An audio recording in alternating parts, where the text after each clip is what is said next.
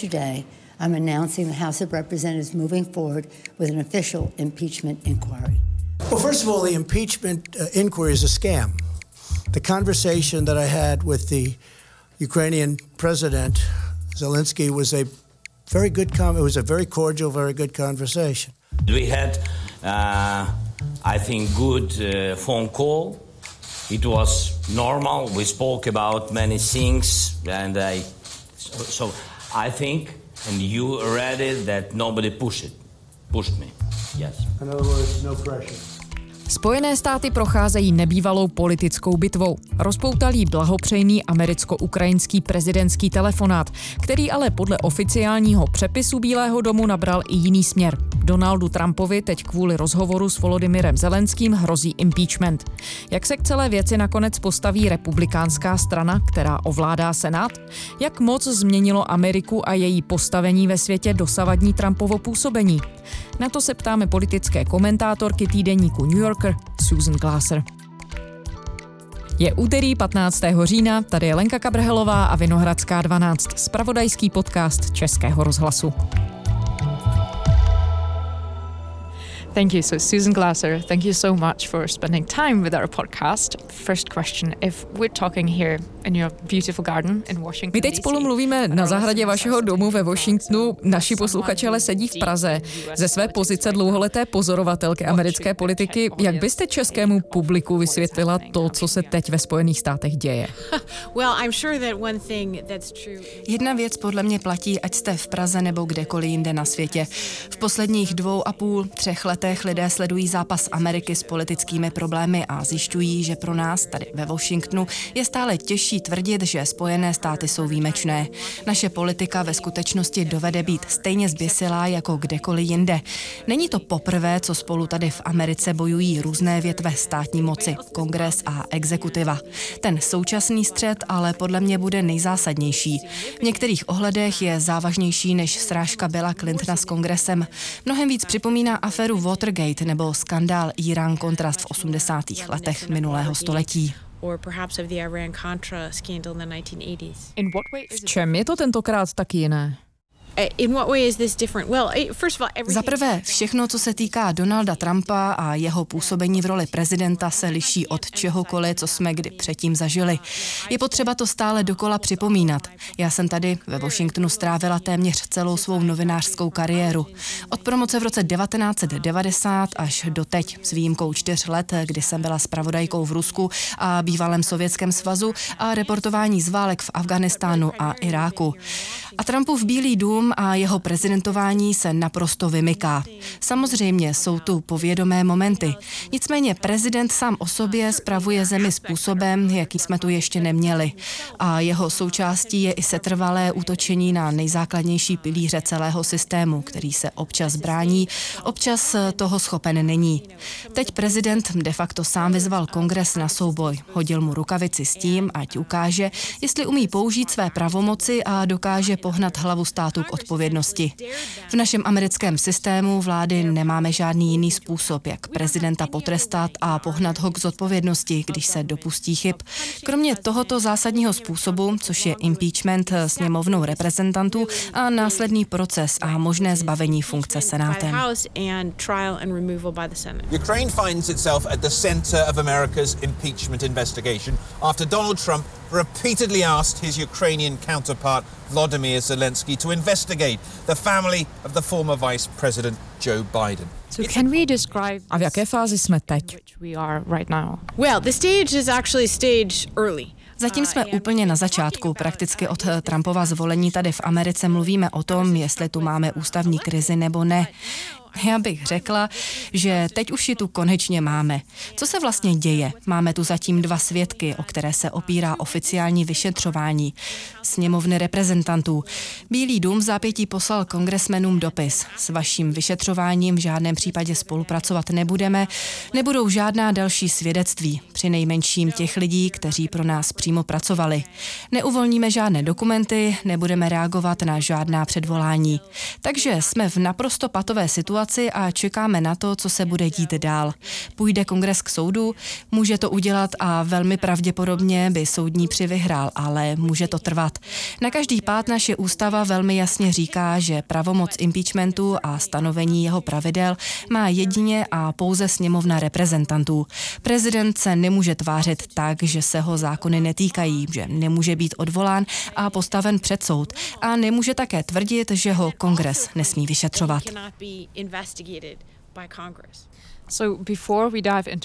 Předtím, než se podíváme na všechny ty možné scénáře, můžeme se vrátit k tomu, co je podstatou celého vyšetřování. Čeho se prezident měl dopustit? I tady platí, že jsme teprve na začátku celého vyšetřování. A jednou z otázek je, jak daleko chce sněmovna reprezentantů ve vyšetřování zajít. V tuhle chvíli se relativně úzce zaměřuje na způsob, jak prezident jedná s Ukrajinou a na otázku, jestli zadržoval stovky milionů dolarů americké bezpečnostní pomoci Ukrajině kvůli svým vlastním politickým zájmům. Zdržoval tuto pomoc, zadržoval prezidentskou návštěvu Bílého domu a další americká jednání s Ukrajinou a snažil se tak přimět novou ukrajinskou vládu, aby začala vyšetřovat jeho potenciálního oponenta v prezidentských volbách v roce 2020 a vrátila se i k volbám v roce 2016. But No a je možné, že by se to vyšetřování mohlo rozšířit? O tom se momentálně vede velmi živá diskuze. Odpověď na ní ještě neznáme. Demokrati tvrdí, že v jejich straně velmi silně zaznívá názor, aby vyšetřování zůstalo úzce zacílené a proběhlo co nejrychleji. Něco ve smyslu nečekejte na soudní bitvu a z prezidentova odmítnutí spolupráce udělejte součást impeachmentu. Omezte se na Ukrajinu, přepis telefonátu, který Bílý dům zveřejnil, mluví naprosto jasně. Další důkazy, které jsou k dispozici a jsou už veřejnosti známy, jasně naznačují, že se Trump choval nepatřičně. A to samo o sobě je důvodem k impeachmentu. Ale jsou tu i jiné hlasy, které nabízejí jiné pádné argumenty. A sice, pokud součástí vyšetřování nebudou i další možné prezidentovy přešlapy, znamená to, že je kongres akceptuje. Například Mellerova zpráva, celá její druhá část, která byla zveřejněná letos na jaře, vyjmenovává deset případů, kdy prezident zjevně bránil výkonu spravedlnosti. To se blíží samotné definici takzvaného high crime and misdemeanor, tedy závažného deliktu voleného funkcionáře. A je to čin, který žádným jiným způsobem není možné potrestat. Pokud by Trump nebyl prezidentem, byl by za velmi zřejmé pokusy zastavit vyšetřování své osoby pravděpodobně obžalován. A pokud to kongres do vyšetřování nezahrne, znamená to, že takové chování je přijatelné. Jenom připomínám, prezident Spojených států vyhodil ředitele FBI, aby zastavil vyšetřování své vlastní osoby a svého volebního štábu. Co pak to není v podstatě definice přečinu, který podléhá impeachmentu? Zajména eh, díky svému okolí byl prezident Trump ve svých pokusech ovlivnit vyšetřování neúspěšný, stojí v dokumentu. Maler v něm také uvádí, že kdyby mohl vyloučit, že se Trump dopustil bránění průchodu spravedlnosti, výslovně by to napsal, ale že to tak není look, it's just a continuation of the witch hunt. It's the worst witch hunt in political history. We have the strongest economy we've ever had. We have the best unemployment numbers. Donald Trump says that he is Donald Trump tvrdí, že se ničím neprovinil, že to je všechno hon na čarodejnice. Pokud by to tak bylo, existuje nějaké vysvětlení. Proč se do toho všeho, co jste zmiňovala, tedy pustil, když se neobává žádného konfliktu se zákonem? well, it's a very good question, right? Yeah, on the Mueller report, for example, when it came out this spring. To je dobrá otázka. Třeba v případě Malerovy zprávy letos na jaře tvrdil, že to je jeho úplné a naprosté očištění. A přesto, pokud to tak je, proč tedy teď znovu žene do akce celou americkou vládu a požaduje po ministerstvu spravedlnosti, aby závěry Malerova vyšetřování znovu prověřilo a tím je zdiskreditovalo? Velmi si to protiřečí. Buď jde o pomstu nebo vyšetřování potřebuje podrít. A něco podobného se děje v případě Ukrajiny, kdy prezident říká, že to byl bezvadný telefonát. To jsou jeho slova, bezvadný telefonát. Říká to stále znova dokola. It's a joke. Impeachment for that? when you have a wonderful meeting or you have a wonderful phone conversation. It was beautiful. It was just a perfect conversation. I think you should also a také říká, že je to hon na čarodějnice. No, pokud to tak je, a jestli to byl bezvadný telefonát, proč nikoho z Bílého domu nenechá spolupracovat s vyšetřováním, když se nic špatného nestalo? Co pro něj tohle všechno znamená politicky? Až doteď se zdálo, že jeho politická základna je poměrně neochvějná, hrozí mu, že by se mohla zatřást. You know, it's a good question because the United States is heading into an election year in 2020. Spojené státy míří v příštím roce k prezidentským volbám a můžeme pozorovat zajímavou politickou dynamiku. Za prvé je tu vidět radikální a velmi rychlý posun v průzkumech veřejného mínění, co se týče celkového postoje k impeachmentu. Když se pro něj demokraté rozhodli, v zásadě sebou přivedli svou voličskou základnu. Takže je tu úplný obrat. Většina země teď impeachment v zásadě schvaluje. To je velká změna, která ale může být zavádějící, protože to znamená především to, že lidé, kteří nemají rádi Donalda Trumpa, věří, že k impeachmentu dojde a tak tento proces podporují. Zajímavější otázka podle mě bude, co se stane s republikány a s nezávislými.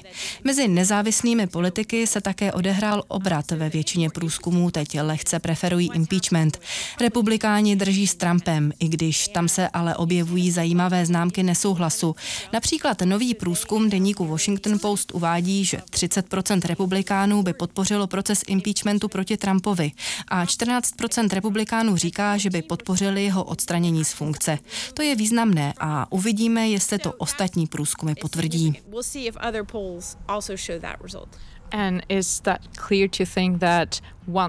A je možné předpokládat, že jakmile se republikánská základna přikloní k impeachmentu, budou tomu naslouchat i republikánští senátoři, kteří mají většinu senátu a nakonec budou právě oni rozhodovat. Well, it's, it's, it's hard to say. I mean, you know, certainly I think to je těžké říct. Rozhodně si myslím, že pokud by se podpora prezidenta Trumpa pohybovala kolem 20% na místo 30 či 40, ocitne se Trump rázem v mnohem ošemetnější politické situaci.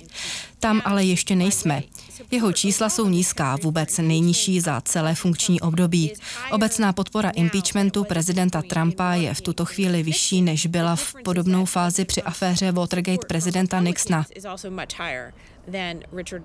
Právní výbor sněmovny reprezentantů Spojených států skončil jednání o možnosti ústavně obžalovat prezidenta Nixona za údajné zatajování Watergateské aféry a zneužití pravomoci. Oznámila to agentura Reuters. Výbor zahájí dnes v noci hlasování o jednotlivých bodech obžaloby proti Nixonovi. Agentura Reuters uvádí, že většina členů výboru, složeného z 21 demokratů a 17 republikánů, bude hlasovat pro obžalování Nixona. So, you know, again, Rozdíl je v tom, že republikánští politici podporují hlavu státu mnohem víc, než tomu bylo za Nixona. V Senátu jsou potřeba k usvědčení a odvolání prezidenta z funkce dvě třetiny senátorů. A v naší historii na něco takového nikdy nedošlo. Autoři ústavy to udělali těžké umyslně. Nechtěli, aby to byl nástroj, na který se běžně spoléhá, ale pojistka, na kterou dojde ve skutečně nouzové situaci. A dá se říct, že čím déle tohle všechno potrvá, tím lepší to bude pro Donalda Trumpa, protože veřejnost bude unavená a tak dále? No, v tuhle chvíli to rozhodně formuje úvahy politiků demokratické strany o tom, jak dál. Panuje vážná obava, že veřejnost bez toho všeho mohla začít být unavená. A navíc, rozjet naplno proces impeachmentu s tím, že by hluboko zasáhl do volebního roku, roku se bez tak nehodí, protože v konečném efektu jsou to voliči, kteří v našem politickém systému rozhodují. Volby v listopadu roku 2020 budou konečným verdiktem, který vydají lidé. A nechcete, aby kongres předjímal svým rozhodnutím rozhodnutí voličů. Takže tu panuje velká zdrženlivost kolem toho, že by celý proces impeachmentu měl dlouho trvat. Jak jste zmiňovala, Trumpovo působení v roli prezidenta je považované za jednu z nejvíc polarizujících událostí v americké historii, anebo při nejmenším v té moderní. Je příliš brzy, nebo už můžeme pozorovat, jak to mění americkou společnost? O tom se tu vede vášnivá debata. Trump versus Trumpismus. Co to bylo dřív a kdo překonává koho? Podle mě docela s jistotou víme, že Trump sám o sobě je z hlediska historie jedinečnou postavou, která bezprecedentně polarizuje, rozděluje a korumpuje americkou politiku. Opravdu jsme v Bílém domě nikdy neměli osobu takového charakteru, dispozic a chování. Samozřejmě to byli prezidenti, kteří se chovali velmi sporně ve svém osobním životě, dělali špatná morální rozhodnutí. Jejich charakterové vlastnosti byly špatné. Můžete si poslechnout nahrávky Richarda Nixona nebo Lyndona Johnsona, číst si o aférách Johna Kennedyho ale doteď tu nebyl nikdo, kdo by veřejně snižoval a vůbec stavěl proti americkým hodnotám, které předtím nebyly vnímané skrze stranickou perspektivu. Podle mě upřímné a čestné chování není a nemůže být záležitostí stranické optiky. Amerika možná zažije perné chvilky, až se bude snažit vymotat republikánskou stranu ze spleti Donalda Trumpa. Ale myslím, že existuje mnoho republikánů, kteří se těší na post-Trumpovskou budoucnost, kdy nebudou spojovat obchodování s člověkem, který je chronický lhář, má rozkladný účinek na společnost a do světa hlásá nenávist. Víte, je to pro nás těžké si to přiznat, protože vše je zabarvené bojem politických stran. Ale jsou tu Trumpovy osobní kvality a já si myslím, že ještě nevíme, jak bude vypadat identita republikánské strany, až z politiky odejde. We don't fully know yet. Republicans have weighed in on the formal impeachment inquiry of President Trump.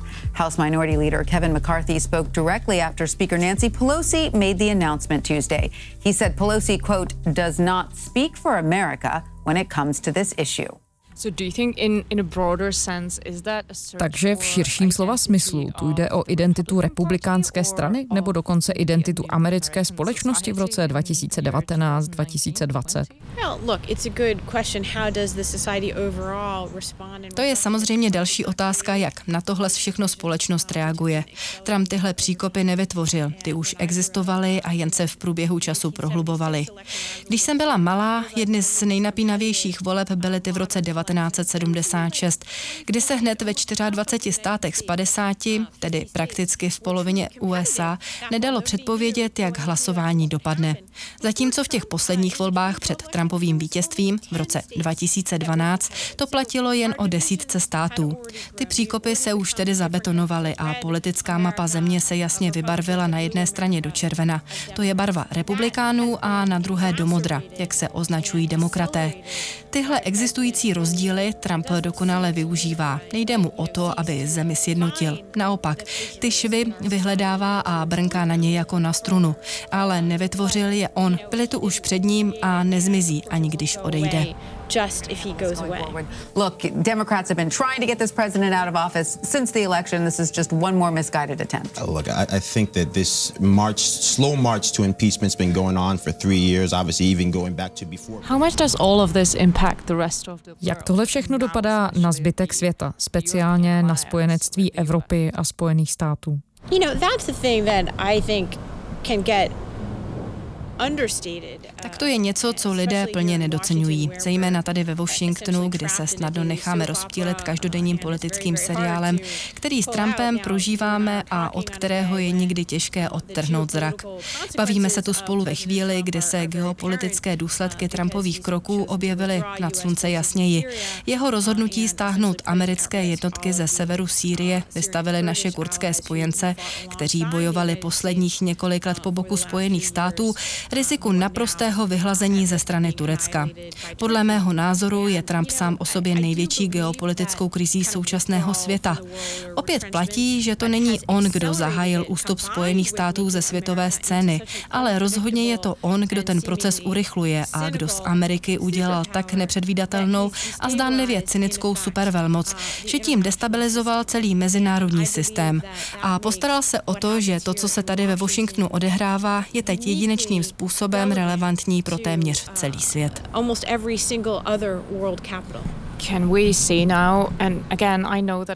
Dokážeme dohlédnout, kam tohle všechno až může zajít a k čemu to může vést.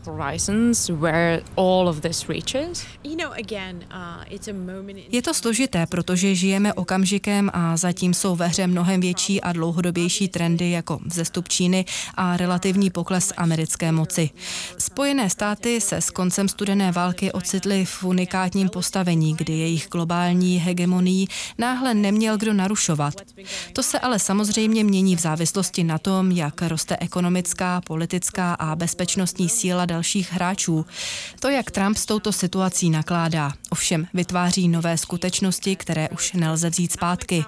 A i když možná naši evropští spojenci mohli cítit frustraci z Baracka Obamy a mohli mít dojem, že jeho zamýšlený obrat do Ázie podrývá výsadní postavení Evropy, je to nic ve srovnání s tím, co způsobují setrvalé Trumpovy útoky na Německo jako pilíř evropského systému a jeho kontakty s Ruskem a Vladimirem Putinem. A to jsou ty kroky, které nelze vzít zpátky. Snažím se představit si příštího amerického prezidenta. Ať už jim bude demokrat nebo republikán, jak se objeví v Bruselu nebo Berlíně s tím, že Amerika je připravená znovu nabídnout svůj leadership. Budou se Evropané tvářit, jako že se mezi tím nic nestalo a ochotně se vrátí k tomu, jak věci fungovaly dřív? Já nevím. okay, yeah, sure, we're going to revert to the status quo ante? Turecká armáda po odchodu Američanů z území zasáhla na severovýchodě Sýrie leteckými údery a dělostřeleckou palbou 181 objektů kurdských milic. Arabsko-kurdská koalice Syrské demokratické síly hlásí, že cílem se stalo i vězení se zadrženými bojovníky tzv. islamského státu. Tureckou ofenzivu umožnil americký prezident Donald Trump, který nečekaně rozhodl o stažení amerických vojáků z oblasti. Když už byla byla řeč o Turecku, Sýrii a Kurdech. Jak velký klín to celé do řad Severoatlantické aliance vrazilo? Předně je důležité nezapomínat na to, že Turecko je právoplatným členem NATO a klíčovým americkým spojencem a že zatímco se tady spolu bavíme, používá v Americe vyrobené bojové letouny k útokům na naše spojence z řad syrských Kurdů. To je další debakl, který způsobila nebo přinejmenším prohloubila Trumpova impulzivnost, nekonzistentnost jeho rozhodnutí a naprosté ignorování kroků své vlastní administrativy a jí deklarované politiky. Naši spojenci v NATO se tak dostali do strašlivé situace, kterou by skutečný leadership nikdy nedopustil. Evropu to staví do velmi nekomfortního postavení, kdy může pocítit novou migrační vlnu a zároveň vůbec neví, jakou má Washington v danou chvíli vlastně politiku. To hrozí další roztržkou ve chvíli, kdy už žádné další roztržky nemůžeme potřebovat. Uh, we didn't need any more new riffs. Letos na podzim si připomínáme 30 let od pádu železné opony. Jak na tom demokracie dnes je? Je stabilnější a méně ohrožená než v křehkých dobách před třemi dekádami. You know, it's really, this is to je podle mě velký příběh naší doby. Zpětně vzato jsem měla veliké štěstí, že jsem byla součástí velmi optimistické generace, kterou sformoval konec studené války. Na 9. listopad roku 1989 nikdy nezapomenu. Byla jsem tehdy studentka, těsně před promocí, pracovala jsem v univerzitních novinách a šla jsem si na kolej odpoledne na chvíli oddechnout. Když jsem se o pár hodin později probudila a sešla dolů, vrátný měl najednou na stole televizi, která tam nikdy předtím nebyla a jen říkal, pane bože, pane bože, zeptala jsem se ho, co se děje a on na to. Berlínská zeď padla, jen si to představte. Jdete si zřímnout v jednom světě a probudíte se v úplně jiném. So geht's Bruch und nichts anderes.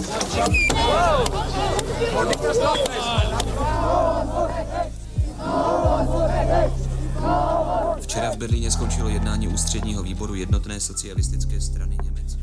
Pokračující příliv návštěvníků z NDR mezi tím vytváří v Německé spolkové republice nemalé dopravní a organizační problémy. Minister vnitra Wolfgang Schäuble v průběhu tiskové konference oznámil, že od otevření hranic NDR do NSR přijelo už několik set tisíc osob, většinou... We were that generation shaped, I think. Byli jsme generace, kterou sformoval optimismus a přesvědčení, že cesta ke svobodě, jak říkal Barack Obama, je nevyhnutelná. Možná vede cik-cak, ale směrem ke svobodě a demokracii, což samozřejmě není to, co se děje poslední dvě desetiletí. Organizace Freedom House uvádí, že v posledních zhruba 12 letech se počet demokracií na světě každý rok zmenšuje. Myslím, že jsme jednoduše nevěděli, že tohle je trend naší doby.